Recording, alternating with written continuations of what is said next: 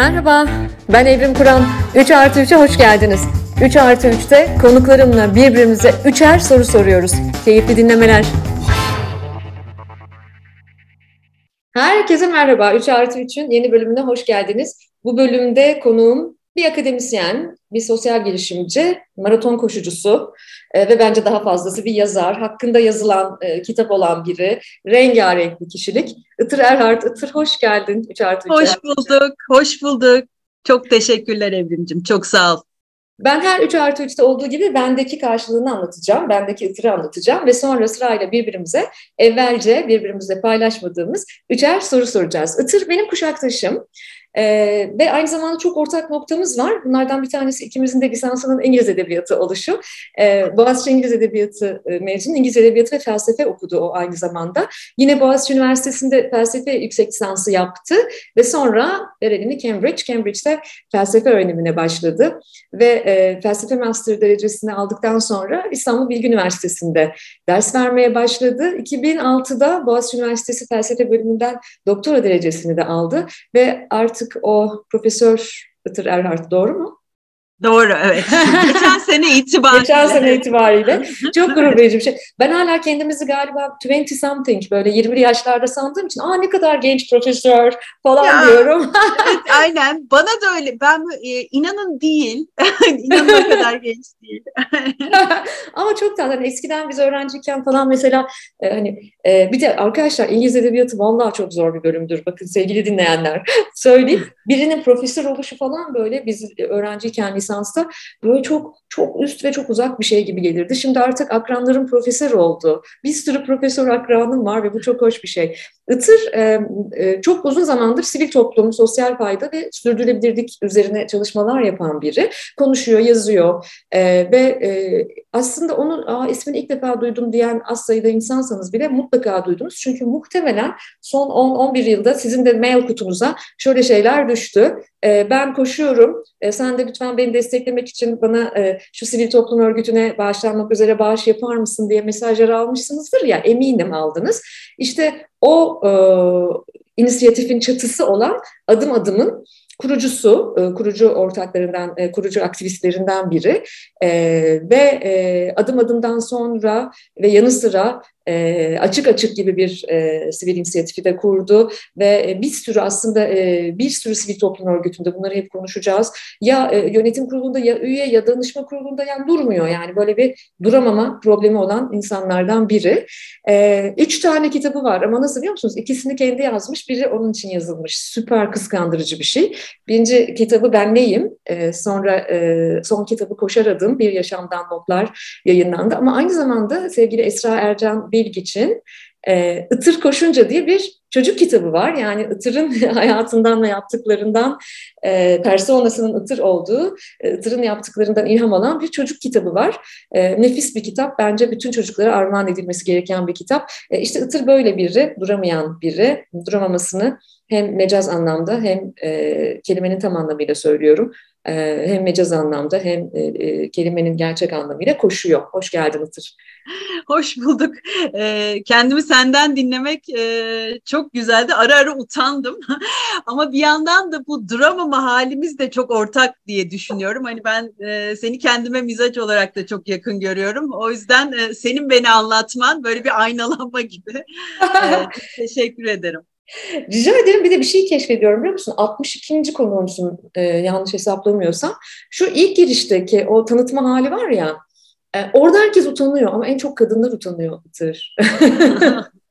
Türkiye'de en çok kadın unutuyor ki ben çok sade tanıtıyorum. Uzun uzun e, bütün başarı hikayelerini falan da anlatmıyorum ama bayağı utanıyor insanlar ve buna çok ihtiyacımız olduğunu düşünüyorum. Bizi başkalarından dinlemeye de çok ihtiyacımız var. Bunlar çünkü e, bir ömrün özeti anlamlı geçen bir ömrün özeti. Anlam demişken ilk sorum buradan gelecek. Doğal olarak hatırı bulmuşken tahmin edebilirsiniz sevgili dinleyici e, neler soracağımı ama bana bu aralar çok sık sorulan bir soruyu ve son zamanlarda verdiğim yanıtlarla da tatmin olmadığımı fark ettim. Bir soruyu Itır'a soracağım. E, ben bir gençlik araştırmacısıyım. Ekseriyetle gençleri çalışıyorum ve son dönemlerde hem Türkiye'de özellikle küreselde yaptığımız araştırmalarda e, gençlerin önemli bir ulvi amaç e, arayışları olduğunu ve şirketlerin de ulvi amaç, kendinden daha yüce bir amaç, işte aslında tam Türkçesi ülkü, İngilizcesi purpose olan e, bu kavramı daha çok merak ettiğini ve bu alanda çalışmalar yapıldığını, bir kısmının çok samimi olmadığını parantez içinde söyleyerek bu anlamda çalışmalar yapıldığını görüyorum. O yüzden ben de epey bir yıldır zaten kendi ulvi amacım üzerinde çalışan biriyim. E, şuna çok önem veriyorum. E, benim mesela ekip arkadaşlarımın hepsi de benim ulvi amacımı bilir, şirketimizin ulvi amacını bilir falan. Bana gençler şunu çok soruyorlar. Daha dün bir grup sordu. E, nasıl bulacağım? Ulvi amacımı nasıl bulacağım? Birinci sorun buradan geliyor. E, ulvi amacı bir de senin tanımlamanı isteyeceğim. Hı. Mesela benim ulvi amacım Türkiye'de gençlik istihdamına katkıda bulunmak. E, ulvi amaç ne? Ve nasıl bulunur? Bana yetişkinler de çok soruyor Itır, nasıl bulacağım diye. Arkadaşlarım soruyor. Ben zaten zırt pırt insanlara senin ulvi amacın ne diyorum ve e, çok güvendiğim yaşam deneyimine insanlar böyle bir kemküm falan ediyorlar. Olmadı git çalış gel falan diyorum böyle. e, o yüzden şimdi burada bir özel ders tadında ulvi amaç nasıl bulunur sorusunu soruyorum ve birinci sorum ya. bu işte. Evet çok çok güzel soru tabii cevabı çok uzun ee, ama şuradan başlayayım yani tabii bu soru bana çok geliyor çünkü ben de e, senin gibi yaptığım konuşmalarda e, işte bir e, amaç bulmak e, onun üzerine çok e, konuşmalar yapıyorum içerikler geliştiriyorum e, peki nerede bulacağız bunu diyorlar. Ee, sanırım burada bir meseleden çıkmak gerekiyor. Yani evet dünyanın pek çok sorunu var, hep vardı. Ee, kimileri tarih boyu e, aynı sorunlar. Kimileri dönem dönem ön plana çıkan e, ya da yeni hayatımıza giren sorunlar, iklim krizi gibi düşünebiliriz. Kimi cinsiyet eşitliği çok daha uzun bir geçmişi var bildiğiniz gibi e, ya da eşitsizlikler. E, bunların arasında seni en çok rahatsız eden nedir diye soruyorum. Yani e, ya keşke şu olmasaydı dediğimiz ne? Ee, seni en çok rahatsız eden sorun aslında senin çıkış noktan olmaya en uygun sorun bence. Yani bir başkasının e, sen e, yıllardır gençlik meselesini ele aldın, bunu kendine mesele edindin, e, çözümün çok farklı yerlerinde oluyorsun. E, ama bir başkası evrim gençlik e, onun derdi diye bunu kendi e, sebebi yapamaz. O yüzden e, or, oradan başlamak bence doğru olan. E, seni en çok ne rahatsız ediyor? E, buldu diyelim. E, cinsiyet eşitsizliği, denizlerdeki plastik kirliliği, açlık, e, her şey olabilir. Ya da çok daha e, basit yani mahallemde e, tekerlekli sandalyenin e, geçmesine uygun olmayan kaldırımlar var. Hepsi olabilir. E, oradan başlayın lütfen diyorum e, ve e, o sorunla ilgilenen diğer insanları bulun. Çünkü bu meseleyi mesele edinmiş ilk kişi sen değilsin büyük ihtimalle.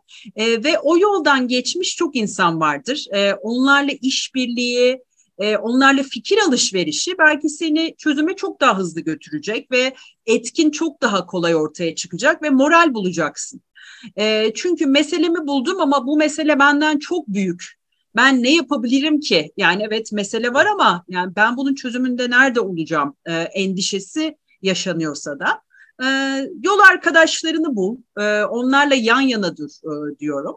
E, ve bugün mesele ettiğini belki çözeceksin. İki sene sonra başka bir şeyi mesele edeceksin ama meseleden ve dertlenmekten e, çıkması gerekir diye düşünüyorum. Yani bir başkasının meselesi e, senin meselen olamaz.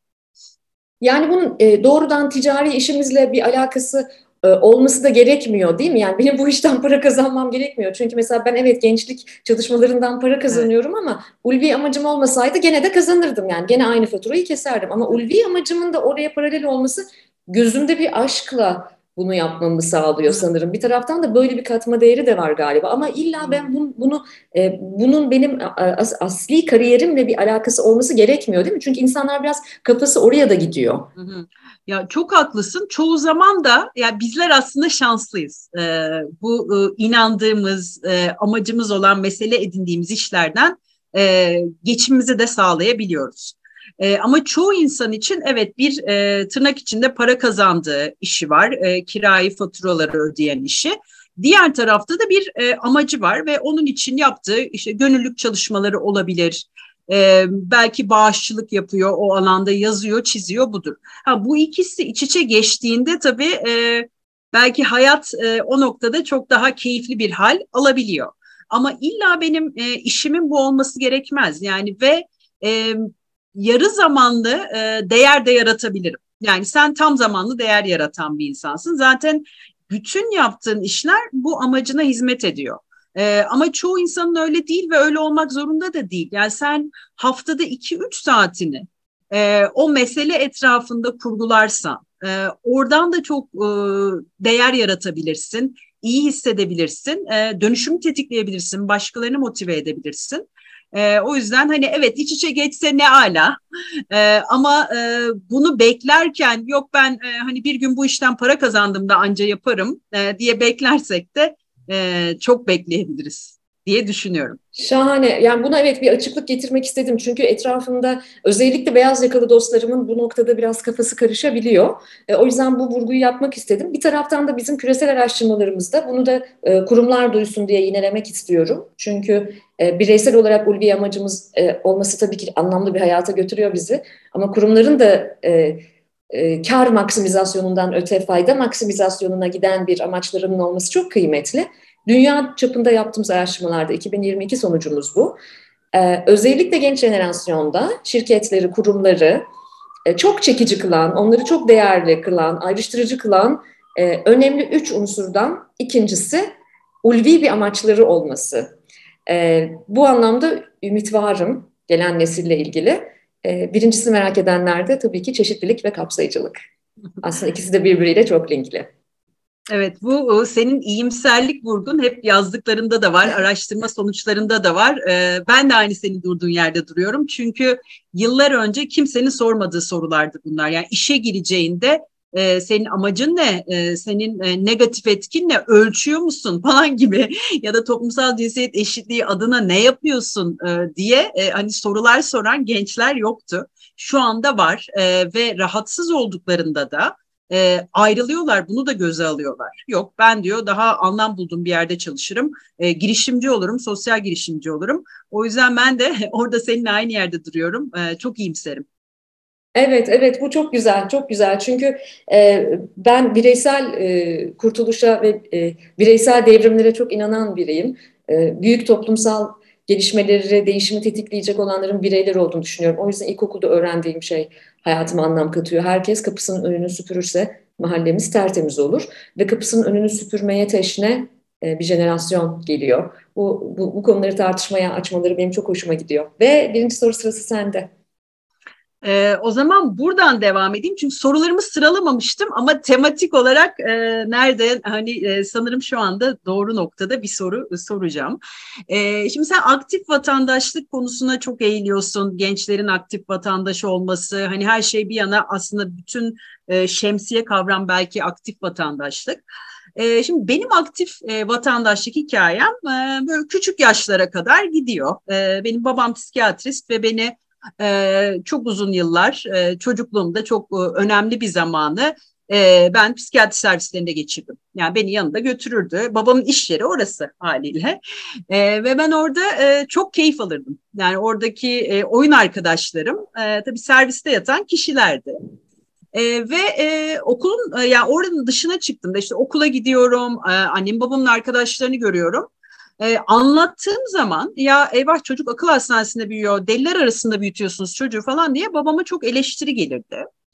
Ee, ve ben e, hani bu şekilde tabii aktif vatandaşlık, ayrımcılık, kapsayıcılık falan gibi e, kavramlar çerçevesinde değil ama yani toplumda birilerinin ayrıştığını, ayrıştırıldığını, ötekileştirdiğini ve e, hani hiç tanımadıkları insanlar hakkında atılıp tutulduğunu e, ilk kez o yaşlarda fark ettim ve benim ya acaba çözümün neresi? Yani bir şey olabilir mi de bu sorunu çözeriz? Yani keşke onlar da benim arkadaşlarımı tanışsa falan gibi.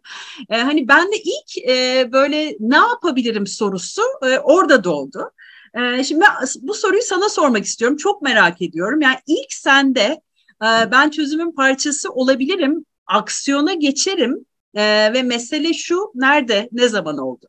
Wow, çok sağlam soru. İlk defa böyle bir soru soruluyor bana ve ben de sana şimdi ve dinleyiciye e, belki 30 yıldan fazladır kimseye anlatmadığım e, bir şey anlatarak yanıtlayacağım. E, Ankara'da e, doğdum, büyüdüm ben. E, lisansımı da Ankara'da tamamladım ve e, Ankara'daki çocukluk yıllarımda e, bir e, bir e, ortalama basat bir mahallede e, oturuyorum ve apartmanda bir kız arkadaşım var ama okula gitmiyor. E, yaklaşık ortaokulda olduğumu düşünüyorum. Yani nasıl bir şey? E, 12 falan olabilirim, 11-12. Ama henüz böyle e, kadın olma, mesela regle olmuyorum o dönem, onu hatırlıyorum. E, çocuğum yani aslında ergenlik e, sürecim bile belki tam başlamamış, çocuğum. Geç girdim ergenliğe. Ve apartmanda bir kız var. E, yoksul bir aile bunlar. E, benden birkaç yaş büyük e, ve çok yalnız. Çünkü onu okula göndermiyorlar Itır. E, o zaman sanırım 14 yaşlarında falan. Diyelim ki adı Mehtap olsun. E, ve e, tek sırdaşı, tek arkadaşı benim. E, ben de işte bir Anadolu Lisesi'nde okuyorum ve e, işte okuldan çıkıp eve geliyorum. E, evde işte yemeğimi hazırlıyorum, e, dersimi çalışıyorum falan. Bu kızın da tek arkadaşı benim. Tek e, dertlerini paylaştığı, konuştuğu. Ve çok acayip bir şey oluyor. Balkondan izlerken günün belli saatlerinde annesi bir e, şirkette e, temizlik görevlisi ve bütün gün çok yoğun çalışıyor. Babası taksi şoförü. Belli saatlerde, gündüz saatlerinde babasının taksisi yanaşıyor apartmanın önüne e, bir saat kadar içeride kalıyor. E, yemek yemeye geldiğini falan düşünüyorum. Sonra gidiyor. Ve o gittikten sonra bu kız arkadaşım e, çok kötü oluyor. Çok ağlıyor, üzülüyor falan. Ve ben kısa bir süre sonra e, Mehtap'ın babasının cinsel tacizine uğradığını öğrendim. Galiba benim hayatımdaki e, çok e, çok sarsıcı darbe oydu. E, her şeyin belki sınıfsal olduğunu da anladığım, e, sınıfsal olmak zorunda olmadığını da fark ettiğim. E, ve e, ben o küçücük aklımla Mehtap'a e, sırdaş oldum. Onu destekleyebilmek, e, onun derdini çözebilmek için. E, ve onun ayak izlerini hep takip ettim. E, hayatı daha iyiye gitmedi. E, istemediği ve yaşlı bir adamla evlendirildi. Bu olay ortaya çıktığında, o, bunu ifşa ettiğinde aile kesinlikle destek olmadı. Ve hayatı aslında daha da kötüye gitti. Yıllar sonra üniversiteye gittiğimde hatırlarsın şu an hala öyle mi bizim bölümlerde bilmiyorum ama bizim bir tez yazmamız gerekiyordu. Evet. Ee, evet. Hala galiba artık evet. sanki onlar yokmuş gibi geliyor. Bayağı internet falan da yok. Hatırla paper yazıyoruz. Daktilo evet, gibi evet, şeylerde bayağı, falan. Tabii, tabii. 90'lar. Kart ee, kataloglarından kaynak evet, buluyoruz. evet böyle kataloglardan kaynak buluyoruz ve düşün 90'ların Türkiye'si, Ankara'sı zaten küresel kaynaklara erişmek çok zor ama ben e, hayatımdaki ilk tezimi e, ensest ve pedofili üzerine yazdım. E, ve çok büyük bir lokma yemekti bu ama yazdım e, ve o tezi de o arkadaşıma ithaf ettim. Ee, sanırım benim toplumsal cinsiyetle ilgili, özellikle kız çocuklarıyla ilgili, özellikle genç kadınlarla ilgili, e, sınıfsal ayrımcılıklarla ilgili, genç kadınların e, eğitim almasının e, zorunluluğuyla ve bunun gerekçeleriyle ilgili ilk tetiklendiğim yer bu. Hayatım boyunca e, bu arkadaşımı unutmadım. Şu an artık izini bilmiyorum, takip edemiyorum, nerede ne yapıyor olduğunu bilmiyorum. Ama travmaların, trajedilerin kuşaktan kuşağa aktarıldığını biliyorum. Ee, yani bu ülkede biz ne zaman böyle bir toplum olduk sorusunun aslında çok belirgin bir yanıtı var. Epey uzun zaman önce biz böyleydik. Ee, beni etkileyen şey buydu. Bunu paylaşmak istedim. Çok e, beni de hikayen çok etkiledi açıkçası. Yani onu fark etmiş olman, hani orada bir e, tuhaflık olduğunu e, fark etmiş olman ve e, arkadaşının sana açılmış olması e, ve burada tabii konuşmanın önemini de e, belki çok genç yaşta e, görmüş olman. E, yani çünkü e, konuşmadığından hiçbir çıkış yok. Ama bir kişiyle bile paylaşsan belki e, bir umut doğuyor.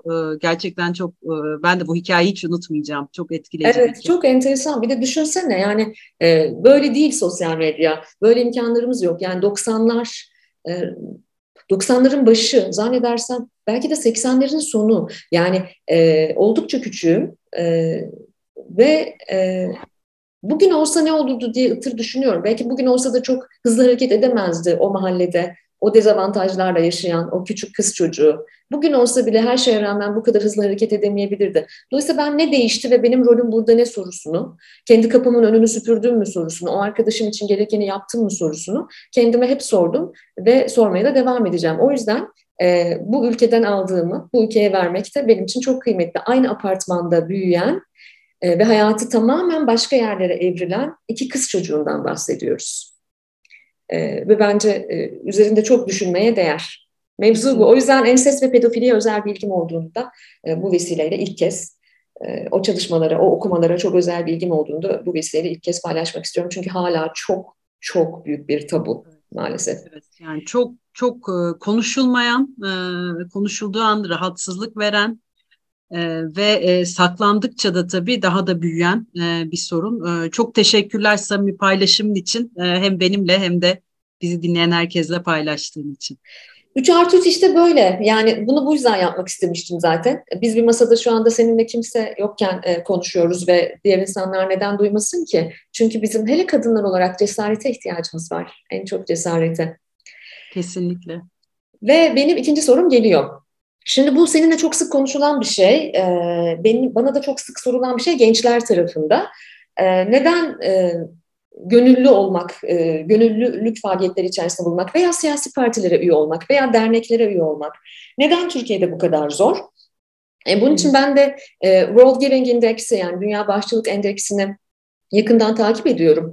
E, oradaki skorlarımız da çok iyi değil. Bizim gençlik e, araştırmalarımızda da skorlarımız iyi değil bu arada. Ve bunların sebebi var tabii ki. Galiba gitgide düşüyoruz. Her 2018'den bu yana e, dramatik bir düşüşümüz olduğunu görüyorum. Ne demek e, dinleyici de bunu anlatmak açısından? 114 ülkede değerlendirme yapılıyor e, ve genel bir bağışçılık skoru var. Yani insanlar e, vermeye e, teşne mi, vermek istiyorlar mı, e, ceplerinden, kaynaklarından paylaşmak istiyorlar mı? E, 2022 daha tabii yayınlanmadı, Ekim'de galiba, Ekim'in ortalarında yayınlanacak galiba. 2021 skorumuzda genel bağışçılık skorumuz yüzde 31, oldukça düşük, 78. sıradayız 144 ülkede. E, fakat e, şey çok enteresan geliyor bana, e, en tuhafı da sivil toplum kuruluşlarına yapılan bağışlar yüzde 25 ile orada bayağı düşük bir skordayız. Gönüllülük için harcanan zamanda da yüzde 10 ile 99. sıradayız. Bu tabii e, tüm kuşaklar dahil. Bizim gençlik araştırmalarımızda da hala üniversite öğrencilerinde de Türkiye'de bir sivil toplum örgütüne üye olma, zaten siyasi parti yapan üye olma şeyi çok düşük de bir sivil toplum örgütüne üye olma oranları da çok düşük. Bir de biz bir profil analizi yapıyoruz. Bu beşli bir profil analizimiz var. E, Türkiye'de de 59 üniversite partnerimiz onların e, katılımlarıyla yapıyoruz. En e, düşük profil Türkiye'de e, etik zekası yüksek olan ve özellikle bu tarz sosyal e, inisiyatiflerde yer almayı e, tercih eden gençlerin oranı maalesef Türkiye'de çok düşük. Dolayısıyla e, sosyal zorunluluk projeleri olarak kurumsal hayatta devam ediyor işlerde. E, neden böyleyiz? Bunu bu alanda çok e, çok kafa yoran, çok emek veren biri olarak sana sormak istiyorum. Neden biz böyleyiz? Neden e, kadim Anadolu bilgeliği bir yana, e, yani büyük e, nüfusunun büyük bir çoğunluğu Müslüman olan ve inanç sisteminde komşusu açken e, tok e, yatmaması salık verilen bir toplumda biz neden böyleyiz ve bu makus tarih değişmez mi? Çünkü beşinci kuşaktır hala sporlar böyle. Hı hı. Ya, tabii e, çok teşekkürler. E, evet bu benim de çok kafa yorduğum bir mesele e, ve aslında adım adımla yapmaya çalıştığımızda biraz e, hani herkesin bir meselesini bulup e, yola çıkması ve e, senin de dediğin gibi hani hem mecazi anlamda hem de fiziksel olarak koşmaya başlaması. Neden? E, bunu düşündüğümde benim ilk e, aklıma aslında aile geliyor. Yani biz e, küçük yaşlarda e, gönüllülüğe, e, ve tanımadığı e, canlılar için e, değer yaratmaya yönlendirilmiyoruz. Yani ne yaşıyoruz? Çoğumuzun e, işte çok farklı da değil aslında. Sosyoekonomik olarak da çok e, yani çok farklı kesimlerde çok farklı e, yetiştirme biçimleri olduğunu da düşünmüyorum, gözlemlemiyorum ya da araştırmalar da bunu söylemiyor. Yakınındakine destek olabiliyorsun evet. Yani komşun, eğer e, yanında çalışanlar varsa, e, akrabalar, kuzenler, e, işte onlarla belki paylaşıyorsun. E, belki boş zamanda onlara ders çalıştırıyorsun ama gönüllülük bu değil. E, gönüllülük e, tanımadığın, e, belki de hiç tanımayacağın e, bir insan ya da bir canlı için e, zamanını, enerjini, heyecanını, paranı neyse e, vermek. Şimdi bizim toplumda olan biraz daha karşılıklılık beklediğimiz bir tür e, tırnak içinde söyleyeceğim iyilik hali. Yani sen komşuna e, işte destek olduğunda onun da sana en azından sabah e, günaydın deyip belki poşetin elinden almasını bekliyorsun. Yani o e, ve bizdeki destek, e, yardım, iyilik halleri daha çok bunun etrafında şekilleniyor. Oysa gönüllülük dediğimiz e, bir sivil toplum kuruluşu aracılığıyla ve e, belki de hayatında hiç görmeyeceğin coğrafyada işte Gambiya'da birinin su kuyusunu solar panelini takmak için bir e, gönüllülük faaliyetinde bulunmak. Şimdi bu bizde yok. Olamaz mı? Olur. E, ve e, keşke olsa ama çocukluktan e, bunun bir değer olarak e, aktarılması gerekiyor. Yani çoğu zaman sen de gençlerle çalışıyorsun, ben de. E, böyle 20'li yaşlarda falan duyuyorlar ilk kez. Ya da aa gönüllülük buymuş diyor. Aa başka hak temelli bir yerden olabilirmiş diyor. İşte hiyerarşi kurmamak gerekiyormuş diyor. Yani bunlar o kadar yeni ki. E, oysa mesela gönüllülüğün çok yaygın olduğu e, işte Amerika Birleşik Devletleri yani ben de bir süre e, orada yaşadım ve deneyimleme fırsatım oldu. Yani zaten çok küçük yaşta e, hani evinin önünde işte bir şey satıyor, birine bir e, bağış gidiyor, e, gönüllü bir yerde bir şey dağıtıyor ve bu e, olağan ve e, hani bir çocuğun e, böyle bir davranışa girdiğinde değer gördüğü, alkışlandığı bir hareket. E, bizde e, ya çocuğun bir şey yok mu ya? Git e, matematik çalış yani. hani tek bir başarı e, kriteri var bir de. Yani özellikle de hani bunlar e, işte sistem alanlarında başarılı değilsen yani senden pek bir şey olmaz.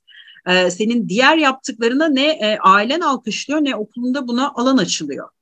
E, bu dönüşür mü? Bence dönüşür. E, ama gerçekten aileden, okuldan başlaması gerekiyor. Yani bir anda böyle hani kurumsal sosyal sorumluluk projelerinde neden çok az gönüllü var? E çünkü 30 yaşına gelmiş bir insana sen ilk kez gönüllülük diyorsun. O da diyor ki Aa, ama benim şirketim bağış yapıyor bir yerlere. Hani o aynı şey değil mi diyor.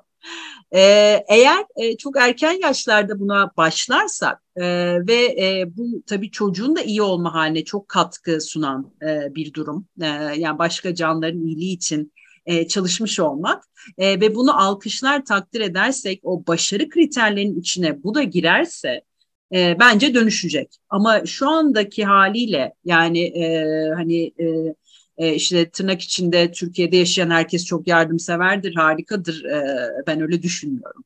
Ben de öyle ee, düşünmüyorum. Yani bu değiller. anlamda evet. bu anlamda evet. Yani o kadim Anadolu bilgeliğinin nerede tam olarak unutulduğunu, nerede kaldığını e, çok da araştırıyorum bir kuşak araştırmacısı olarak. Çok da merak ediyorum. Ama sistemik, senin de söylediğin gibi sistemik problemlerimiz de var. E, hemen sen Amerika örneğini verdin. Ben de e, bir komşusundan Kanada'dan örnek vermek istiyorum. Örneğin benim oğlum önümüzdeki sene liseyi bitiriyor, Kanada'da okuyor.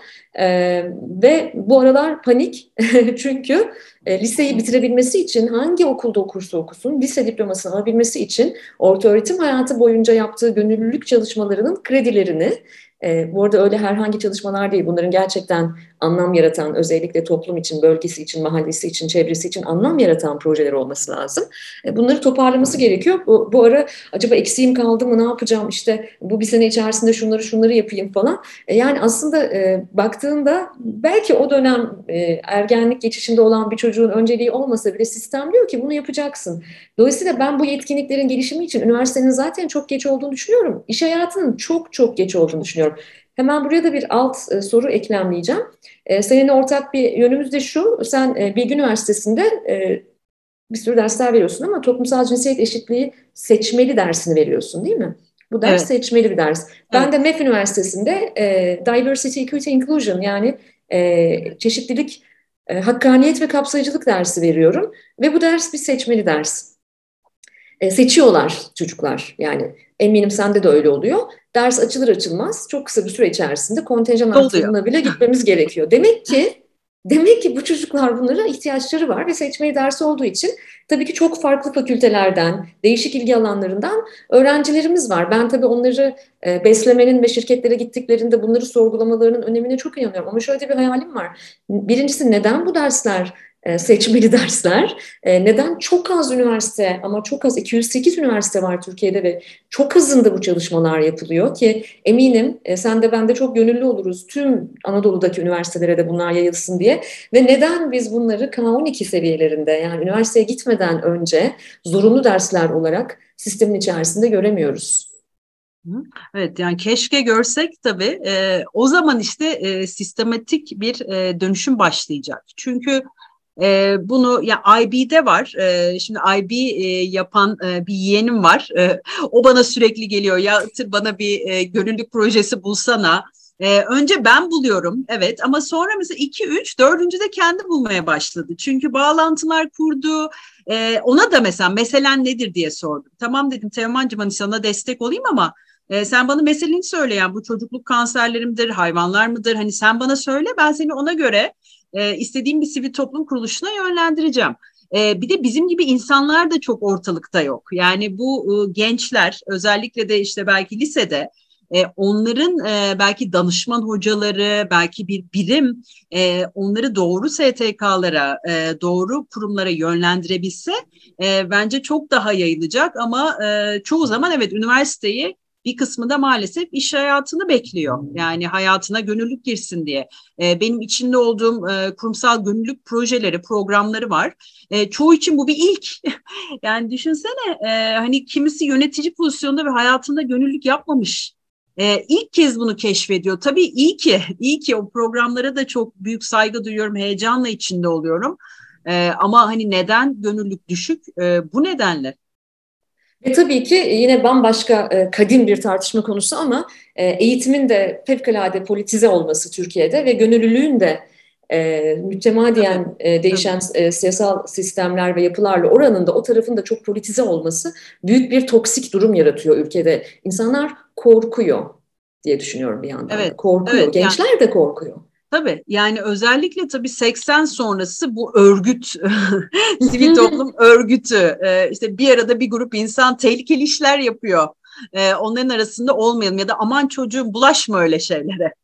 e, tabii o da var e, ama şimdiki jenerasyon yani Z kuşağı benim öğrencilerim e, onlarda bu yok yani onlar bunu taşımıyor artık. E, onlar 1980'de ortalıkta da yoktu.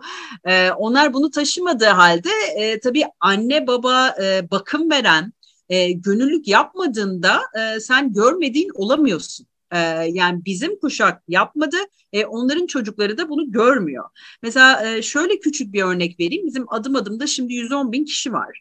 E, bu 110 bin kişinin her biri e, işte her sene neredeyse başka bir amaç için koşup bağış topluyor bizim çocuklarımızın tamamı böyle 6-7 yaşında başlıyor.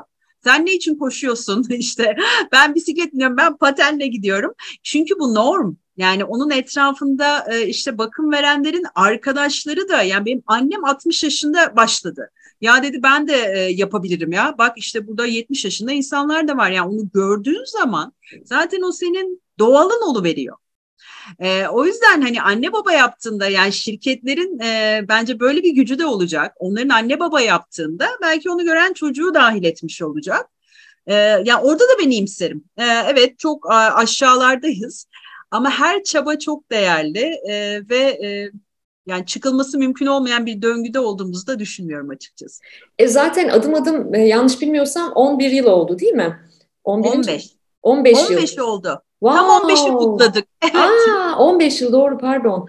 E, 6 kişi başladığınızı biliyorum. Evet 6 kişi 6 başladık. kişi başladınız ve şu an 110 bin kişiyiz dedim değil mi? Evet, evet. Yani evet. 110 bin e, aktivist diyelim yani aktif olarak. Evet. Ama aslında eksponansiyel bir büyüme de var. Mesela adım adımın e, önemli yıllarında ben Türkiye dışındaydım. E, ama benim de mail kutuma e, bana da destek ol, bana da destek ol düşüyor. Hatta ben her adım adım başlangıcı Allah'ım e, bende çünkü bir e, empati yorgunluğu da var. Allah'ım yine mailler gelecek çünkü mutlaka bir şey yapmam lazım falan. Bütçemi hep ona göre değerlendiririm. bu sene şuraya Yok. şu kadar bir Dolayısıyla ya ben de öyle yapıyorum. Tabii. var değil mi? Yani koşamıyorsam, gelemiyorsam e, ben minicik e, e, artırdıklarımla cebimden destekleyebilirim. Bunu da yapamıyorsam duyurulmasına yardımcı olurum. Tabii, kesinlikle. Yani orada işte e, hep altını çizdiğimiz aktif vatandaşlık kavramı. Itır koşuyor, bağış topluyor. Ben bu sene mesela e, SMA Derneği için ve e, öksürtme cihazı için koştum. Şimdi burada toplanan bağışın dışında bir yandan da mesela insanlara bir öksürtme yürütme cihazının ne olduğunu e, ve SMA hastalarının e, işte kistik fibrozis hastalarının neden böyle bir alete ihtiyacı duyduğunu ve e, bunun yaşam kalitesini ne kadar yükselttiğini anlattım. E, bunu benden duyan bir başkası gitti birine daha anlattı. Yani orada illa koştu ya da bağış yaptı değil. Yeni bir e, belki hiç düşünmediği bir mesele ve onun çözümüyle tanışıyor. E, ve bu bence çok değerli. E, evet yani bağış kutularımıza beni düşün. e, beni, yani sen söyledin diye koştuk hadi bağış yap.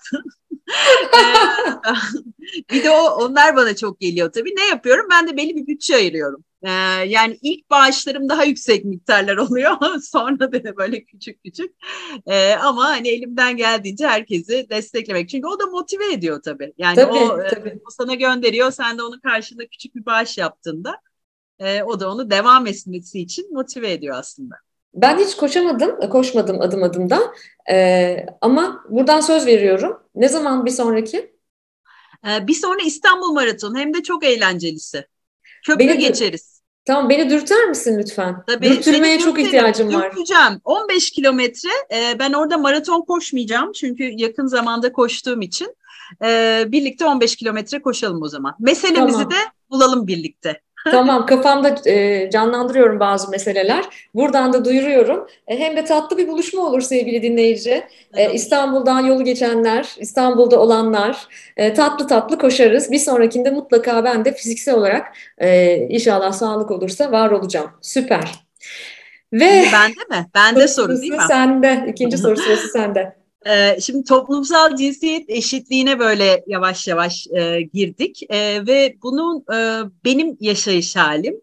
E, hani çocuklukta ben de Aa, çok eşit bir ortamdayım. İşte erkek kardeşim ve benim aramda pek bir fark yok. Yani ben de maça gidiyorum o da gidiyor. İşte ikimiz de istediğimiz saat eve geliyoruz. Yani hiçbir farklılık yaşamadım. E, akademi de e, fena değil. Yani evet tabii bir takım eşitsizlikler var ama hani beni ıtır olarak çok etkileyen yani cinsiyetimden ötürü e, geride kaldığımı, dezavantajlı duruma düştüğüm bir şey yaşamadım. Ta ki anne olana kadar.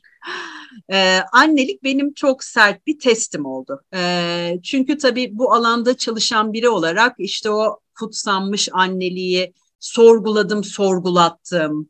E, o kıya, e, kıyafeti üstüne giymeyi reddetmeye kodlandım. e, ve e, anne olduğum andan itibaren e, bu benim için böyle sürekli bir e, müzakere alanı oldu. Yani bir sevgi nefret ilişkisi oldu. Ee, hani ben o kıyafeti hiç giymeyeceğim. E, o zaman e, hani çocuk doğdu ben hemen işe gideyim. Hiç bakım yükünü paylaşmayayım e, gibi. E, ve e, hani sen de benim gibi e, yani cinsiyet eşitliğini e, şimdi duydum daha da e, erken bir yaştan itibaren e, düşünen, yaşayan, sorgulayan e, bir kadın olarak. E, anneliği sen nasıl yaşadın? Yani o kıyafeti rahat giyebildin mi üstüne? Çok zor. Çok problemli yaşadım. Bir kere e, şiddetli bir postpartum e, depresyonu yaşadım. Lohusa depresyonum çok kuvvetliydi. Hatta e, bu alanda da çalışma yapmak istiyorum. Bir gün inşallah e, 24 saat değil 30 saat falan yaşayabilme imkanımız olursa bu da benim yapılacaklar listemde var. bir kere e, 15 yıldır işte hamilelikle falan 16 yıldır anneyim. Ee, annelik mitine mesafeli olduğumu her fırsatta dile getiriyorum. Bazen de eleştiriliyorum. Ee, ben anayım ana, her şeyden önce ben bir anneyim e, falan gibi e, ifadelerden hiç hoşlanmıyorum. Veya e, kadınlığı kutsamak için illa e, doğurmaya yönelten kadını siyasal sistemden rahatsızım, şikayetçiyim. E, seremonik olmasını sevmiyorum bunun. İşte böyle Nisan sonları başlayan tencere tava kampanyalarından falan fevkalade rahatsız oluyorum. Yani bunun, bu sömürüden çok rahatsız oluyorum. Ee, ama kendi anneliğime de de çok sıkıntı yaşadım. Ben de tıpkı senin gibi hemen işe döndüm. Ee, hemen döndüm yani. Ee, böyle uzun uzun işte ben e, e, emzireceğim falan ve çok da eleştirildim. Yani çok eleştirildim. Yani en önemli zamanları çocuğun işte 0-3 yaşı sen e, deli gibi çalışarak geçiriyorsun falan. Kaçırıyorsun. Ee, kaçırıyorsun. Kaçırıyorsun, ha, kaçırıyorsun Bana sürekli tabii. kaçırıyorsun. o kaçırıyorsun azaplarıyla da yaşadım. Ya cidden kaçırıyor muyum falan. Çünkü gerçekten bir de yani girişimciliğimin de ilk yılları ıtır yani yani bunu bunu bir tercih yapmam gerekiyor. Yani ya gerçekten e, rölantiye alacağım ve oraya konsantre olacağım. Ben bunu seçmedim. Bir yandan Türkiye'de bir kadın girişimci olarak çalışmaya çalışıyorsun. Bir yandan annesin ve çok e, tecrübesiz olduğum, süper beceriksiz olduğum bir e, proje veriyorlar kucağıma ve ben ne yapacağım şimdi dedim ve bence benim bu kadar şiddetli bir postpartum yani lohusa, lohusa depresyonu geçirmemin sebebi de benim gibi bir insanın bile üzerinde yaratılan mahalle baskısıydı. E, toplumun malı olma, emzirmen lazım, o günleri kaçırmaman lazım falan filan. Şimdi ben geri dönüp baktığımda sağlıklı bir insan evladı e, yetiştirdiğimi, bir birey yetiştirdiğimi, bir birey olarak e, yetişen, yetişmeye de devam eden bir e, küçük adam görüyorum hayatımda. Bundan dolayı da çok mutluyum. O yüzden e, cesur olması gerekiyor diye düşünüyorum kadınların. Ama şu e, bir anneye bu yapılmaz, e, ben her şeyden önce bir anneyim falan e, gibi konular beni hala çok üzüyor. Annelik kutsal değil, annelik çok önemli, çok anlamlı. Ama annelik kutsaldır ezberiyle kadınlık anneliğe indirgeniyor. Bunu geçenlerde bir yerde yazdım, bayağı linç edildim bir yazımla alakalı. Anneliğe neden indirgiyorsunuz kadını diye. Ben hayatta en çok anne olmayı değil, kadın olmayı sevdim. Acayip seviyorum kadın olmayı. Ee, annelik de benim bu deneyimlerimden bir tanesi. Ama zaten o kadar şefkatli bir kadınım ki doğurmadan da e, anaç halimle e, sahiplendiğim e, çiçeklerim e, var, e, öğrencilerim var, dostlarım var, arkadaşlarım var falan. Yani anneliğe bakışım bu. E, ama ben, ben bile bu tuzaklara düştüysem, çok yüksek bir bilinç seviyesinden parkura girmiş biri olarak, ben bile bu tuzaklara düştüysem insanlar ne acılar, ne ızdıraplar yaşıyorlar. Bu anlamda da bir sosyal desteğe Türkiye'de çalışan kadının çok ihtiyacı olduğunu düşünüyorum. Çok ihtiyacı var. O yüzden e, yaşım hayatımın ilerleyen yıllarında da e, bir yalnız anne olarak yola devam etmem de e, icap ettiği için ben bu toplumsal baskıları kat be kat yaşadım.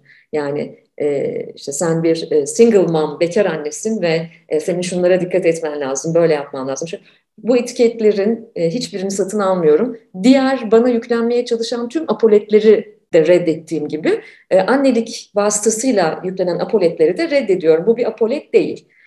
E, ve umarım e, Ali de e, yaşam ortağına, partnerine, hayat arkadaşına bu beklentilerle e, veya bu beklentisizlikle yaklaşır. Evet, çok teşekkürler. Ee, seni duymak bana da çok iyi geldi. Ee, çünkü ben de ilk kez işte anne olunca e, o böyle e, ya hayal kırıklığına uğratan anne e, ona çok direndim ama gene de yani çocuğuna bile söyleyebiliyorlar ya e, evet, ve tabii. E, çocuğun küçük bir yani şimdi benim de kızım 16 yaşında bunları çok güzel tartışabiliyoruz ama e, 6-7 yaşında bir çocuğa aa senin annen hiç veli toplantısına gelmedi. Hiç hep baban geldi. Senin annen yok mu falan. E, çocuk da şey diyor benim annem koşuyor. e, ve ee, hani bu niye koşuyor ya? Gelsin var. Ya o ya da işte o doğum günlerine hiçbir zaman gitmemiş olmam. Ee, ve hani çocuğumun arkadaşının annesi diye birileriyle illa arkadaşlık etmek zorunda e, hissetmemem e, hani ben bununla e, mücadele belki edebildim ya da e, devam edebildim ama hani çocuğuna da yaptıkları için e, o yüzden belki e, hani bizim gibi kadınların çocuklarının da böyle bir dayanışma grubu e, olması iyi olur diye düşünüyorum. Gerçekten öyle yani söylediğin o kadar kıymetli ki ben e, şeyi çok iyi hatırlıyorum Ali Anaokulu'nda o zaman Türkiye'de e, anaokulu ve ilkokulun bir kısmını Türkiye'de okudu. Anaokulunda şey soruyorlar e, benim oğlana annen nerede çalışıyor diye soruyorlar. O da diyor ki evde çalışıyor, işte çalışıyor, her yerde çalışıyor diyor. Ee, yani hani onun için annenin anne sürekli çalışan bir kadın. Ee, ama hani ben böyle kaliteli vakit geçirmek bilmem ne o romantizme de girmek istemiyorum ama sonra ilerleyen yıllarında e, toplantılarına gitmeyen bir anne, gerçekten e, hafta sonları olan o e, insanların önemli bir kısmının mecbur olduğu için gittiğini düşündüğüm e, o çocuk doğum günleri partilerine falan. Çünkü doğum günü partileri bebeğinler için değil çocuklar için ve istedikleri yerde istediği gibi eğlensinler diye. Ben gerçekten yaşamım boyunca bunların e, hiçbirine katılmadım. E, gıcık bir kadın olduğum için değil ama 24 e, saatimi daha anlamlı hem oğluma hem e, kendime hem topluma daha faydalı işler yapabileceğime inandığım için böyle geçirdim. E, arkadaş çocuklarımızın arkadaşlarıyla böyle aileleriyle arkadaş olmak zorunda da değiliz. Şimdi ise şunu gördüm, başka bir noktadan daha eleştirildim. 15 yaşında yatılı okula verdim Ali'yi. Bu sene Ali'nin yatılı okuldaki ilk yılı, ilk ayını tamamladı. E, çok mutlu, e, gerçekten çok mutlu. Kendi isteyerek e, daha erken bir yaşta yatılı okula gitmek istedi. Ve ben onu 8500 kilometre uzakta bıraktım e, ve Türkiye'ye döndüm. E, ve burada da bir mahalle baskısı yaşadım. Emin misin? 15 yaş. Bir de bizde zaten çok erken değil çok mi? erken. Bir de mansplaining çoktur bir de biliyorsun ya abicim izin verin yani sonuçta hani biraz da çalışma alanım yani kuşak. yani belki bir bildiğim de vardır yani. E, ama ben bunun da baskısını çok yaşadım. Hala yaşıyorum. Çok erken, çok uzak bir şey olsa nasıl gideceksin? E, gidemediğim de oldu. Onun yanında olmam gereken bir gün yetişemedim ve uçağı da kaçırdım. Bunları da yaşadım. Ama e, ben e, bizi öldürmeyenin bizi çok güçlendirdiğini ve bundan keyif alabileceğimizi de düşünüyorum. Ve Ali'nin özellikle Yılmazlığının gelişiminde e, bence böyle bir anneye ve böyle bir hayata sahip olmanın da önemli olduğunu düşünüyorum. O yüzden e, bu toplumsal baskılar hep devam edecek ama mecbur değiliz. Gerçekten mecbur değiliz. Ve e, son olarak da şunu söylemek istiyorum Atır. Herkes duysun istiyorum bunu. Bir gün bundan bir buçuk sene kadar önce Ali ile konuşuyorduk. Ve benim özellikle Türkiye toplumunda bir anne olarak benden beklenen, yapmam gereken bir şey vardı. Ama bütün sosyoekonomik seviyelerden insanların sen bir annesin, dolayısıyla senin e, Ali'nin söz konusu olduğu bir konuda böyle böyle böyle davranman gerekiyor. Ve istemesen de bunu yapmak zorundasın diye bir baskıya uğradığım bir dönem oldu. Ve ben otantisite benim hayattaki en büyük değerlerimden biri. E, sahici olmak zorundayım. Ve bu konuyu Ali ile konuşmaya karar verdim. Dedim ki Ali benden bu talep ediliyor ama ben bunu yapmak istemiyorum. E, ve e, sana rağmen bunu yapmak istemiyorum. Yani senin iyiliğin için bunu yapmamı söylüyor toplum aslında. E, o da bana dedi ki e, benim iyiliğim için bile inanmadığım bir şeyi yapmayacak olmandan dolayı seninle gurur duyuyorum. Ha. Ve ben senin zaten en çok bu sahici tarafını seviyorum. O yüzden lütfen yapma dedi. Ee, çok böyle dahi bir çocuğum olduğundan falan değil. Sorarsak ve ilişkiye geçersek ve e, şeffaf bir iletişim kurarsak evlatlarla bunları duyacağız zaten gençlerden. Sonra ben çok rahatladım. Ya o da çok rahatladı eminim. Ve o da çok rahatladı. Evet. Gelip bunu paylaşmış olmandan. Evet. Ee, ve aranızdaki ilişki daha da güçlendi. Ee, iyi ki. İyi ki evet ve bu mümkün yani neden olmasın? Bu mümkün. o yüzden belki e, başka yollar da vardır derim hep. E, birlikte çalıştığım dostlara, gençlere, insanlara. E, belki lafını çok seviyorum. Olasılıklar evrenini açıyor bize, aralıyor. Benim anneliğimde böyle belki, belki şöyle olur, belki böyle olur gibi bir haldi. ve ve evet senin, senin son sorun değil mi? Geldik benim son soruma ve buraya kadar e, toplum konuştuk konuştuk falan. Şimdi ekseni kaydırıyorum sevgili dinleyici. Ve bambaşka bir yere gidiyorum. Geçenlerde e, bir e, yayında Itır'ı dinledim ben. Ve orada şöyle bir şey söyledi. Bayağı kafama takıldı. Sonra dedim ki nasıl olsa e, benim podcast'ta alacağım o zaman. o zaman sorarım dedim. Şöyle bir şey söyledi. E, tabii ben kontekst içerisinden tek bir şeyi seçip e, onun üzerine gitmeyeceğim. E, onu açıkla bize lütfen bunu diyeceğim. Dedi ki aşk yoksa eksik olacağımıza inanıyorum. Nasıl yani? ha evet gene soru çok zor yerden bak bir yandan da en sevdiğim yerden geldi. e, çünkü evet yani iki iki e, diyelim ki beni motive eden e, neden var hayatta. Bir tanesi işte bu e, yaşam amacını bulmak e, ve etki ve fayda yaratmak. E, bir tanesi de aşk e, sanırım e, hani beni çok büyüten, besleyen, geliştiren e, bir duygu aşk ve o yüzden ona e, alan açmak e, ve işte o belkilere de alan açmak e, gerektiğini düşünüyorum e, ve çoğu zaman ihmal edildiğini düşünüyorum. E, yani o yüzden e, hani lütfen alan açalım, hayatımıza alalım. E, belki de biraz altını çizerek e, bunu söyleme nedenim e, sanırım bu. E, çünkü e, işi düşünüyoruz, çocuğu düşünüyoruz ama aşk e, çok geri planda kalıyor.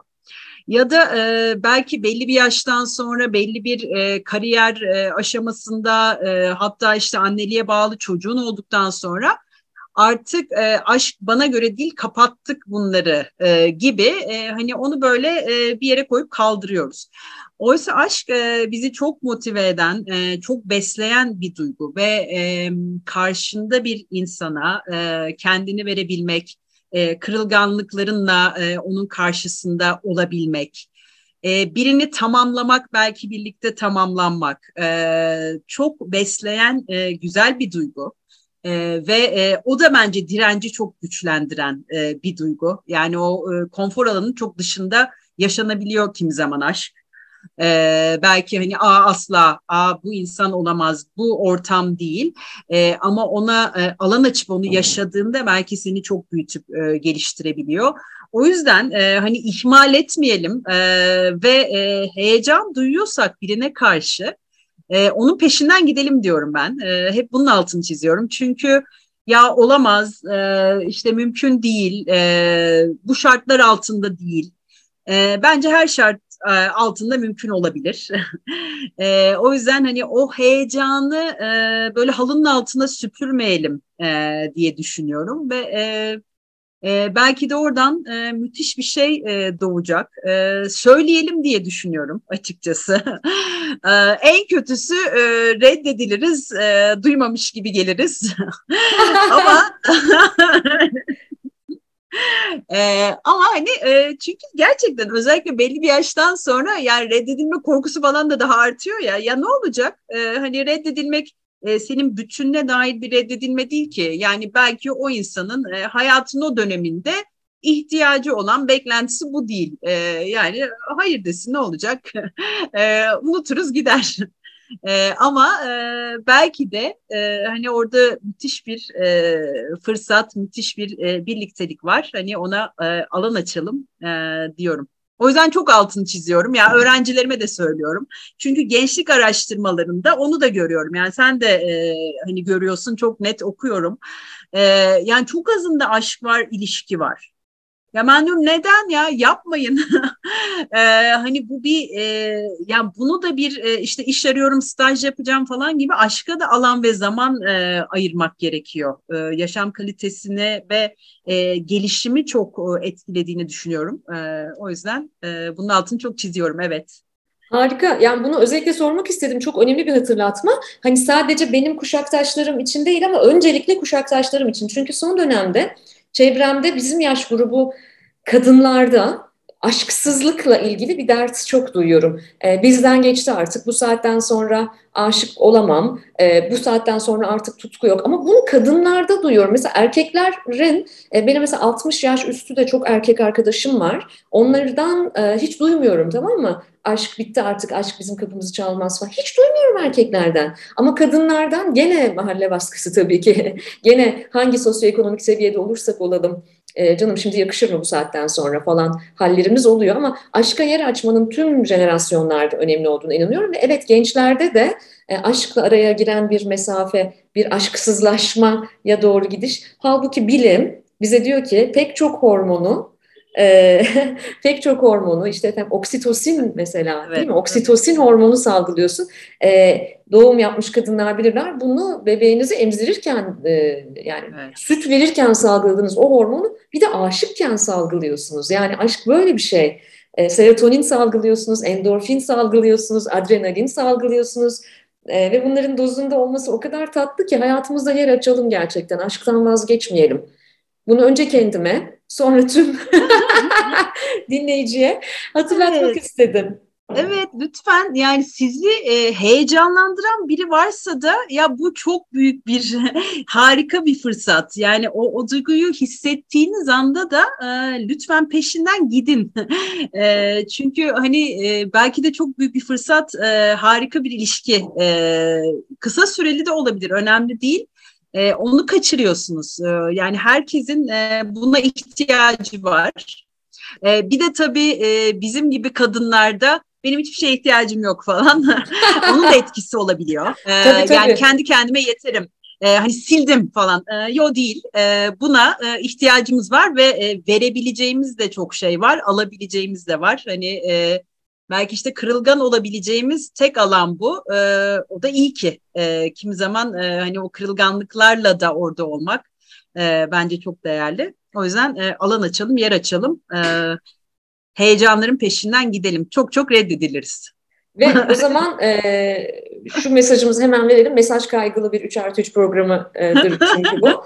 E, seviyorsan git söyle sevgili dinleyici. Belki de şu anda tam da şu an bunu duymaya ihtiyacın vardı. Seviyorsan git söyle. Seviyorsan git söyle. Durma son... durma koş ardından. Evet. Ve son soru sırası sende. Evet ben e, şimdi oradan bir tık geriye gideceğim. E, senin evet ortak özelliğimiz e, İngiliz Edebiyatı meselesi. E, ben çok e, isteyerek e, okudum. Sen de isteyerek okudun onu biliyorum. E, ama şunu merak ediyorum. Mesela benim e, edebiyata çok ilgi duymam e, yine evden geliyor. E, babam bize çok küçük yaşlarda, e, babam Fransız edebiyatı hayranıydı ve e, böyle anlamadığımız bir dil olan e, Fransızca'da tragedyalar okurdu. E, derdi ki ya bak çok önemli işte Corneille okuyor, Racine okuyor. Yani sesini duyun ya tragedi çok güzel falan. Ve ben öyle büyüdüğüm için tabii daha sonra anladığım dillerde edebiyat babamla sürekli tartıştım. İşte biraz daha büyüyünce artık tiyatroya gittim. E, ve benim için e, hani çok beslendiğim, e, çok heyecanlıydım. Belki aşkı da ilk kez e, gördüğüm yer e, edebiyat e, sonrasında tiyatro ve e, daha fazla öğrenmek, daha çok içinde olmak, daha iyi anlamak için benim tek tercihimdi e, ve kendimi motive etmek için e, sürekli böyle o son sene hani delice sınava hazırlandım sene. Ben boğaz içine gidiyorum işte merdivenlerde oturuyorum. Itır buraya geleceksin bak e, derslerin Shakespeare falan olacak diyorum. e, ve sonunda yani girdiğim zaman bayağı hüngür hüngür ağladım. ya hayatta en istediğim şey oldu yani edebiyatı okuyacağım ders olarak diye. Ee, orada seni merak ediyorum yani neden sen e, edebiyat okumak istedin e, ve e, hani bu sende de aileden mi geldi edebiyat tutkusu nereden geldi onu merak ediyorum. Evet bence kesinlikle e, kuşaktan kuşağa bir aktarım var yani çocukta gördüğünü yapıyor muhtemelen. Bizimki de Batı edebiyatından, Batı kültüründen beslenen bir aile değildi. Ben bir Ozan torunuyum. E, Ozan e, geleneğinden e, aşıklık geleneğinden gelen e, bir ailem var. Dolayısıyla e, ozanlık müessesesi Batı Edebiyatı'nda da var tabii ki. Dolayısıyla öyle yoğrulmuştum yani kendimi bildim bileli edebiyata hep çok merakım vardı. Babam o inanılmaz bir kitap kurdudur. Yani hayatımda hiç onun kadar kitap okuyan birini görmedim. Dolayısıyla benim ev, yani annem de e, öyleydi.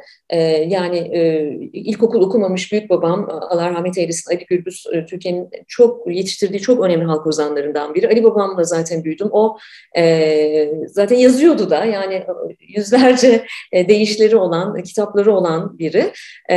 Ve hep kitaplarla haşır neşir olarak büyüdüm. Zaten e, bir matbaada büyüdüm. Kitap da basıyordu o matbaa. E, hep o mürekkep kokusuyla, matbaa kokusuyla işte biz e, e, harman çekmek denir ona böyle işte e, eski matbaacılık sistemlerinde otomasyon yok böyle e, kitaplar cilde gitmeden önce onların sayfaları yapıştırılır bir araya getirilir falan. Yani ben öyle bir çocukluk yaşadım.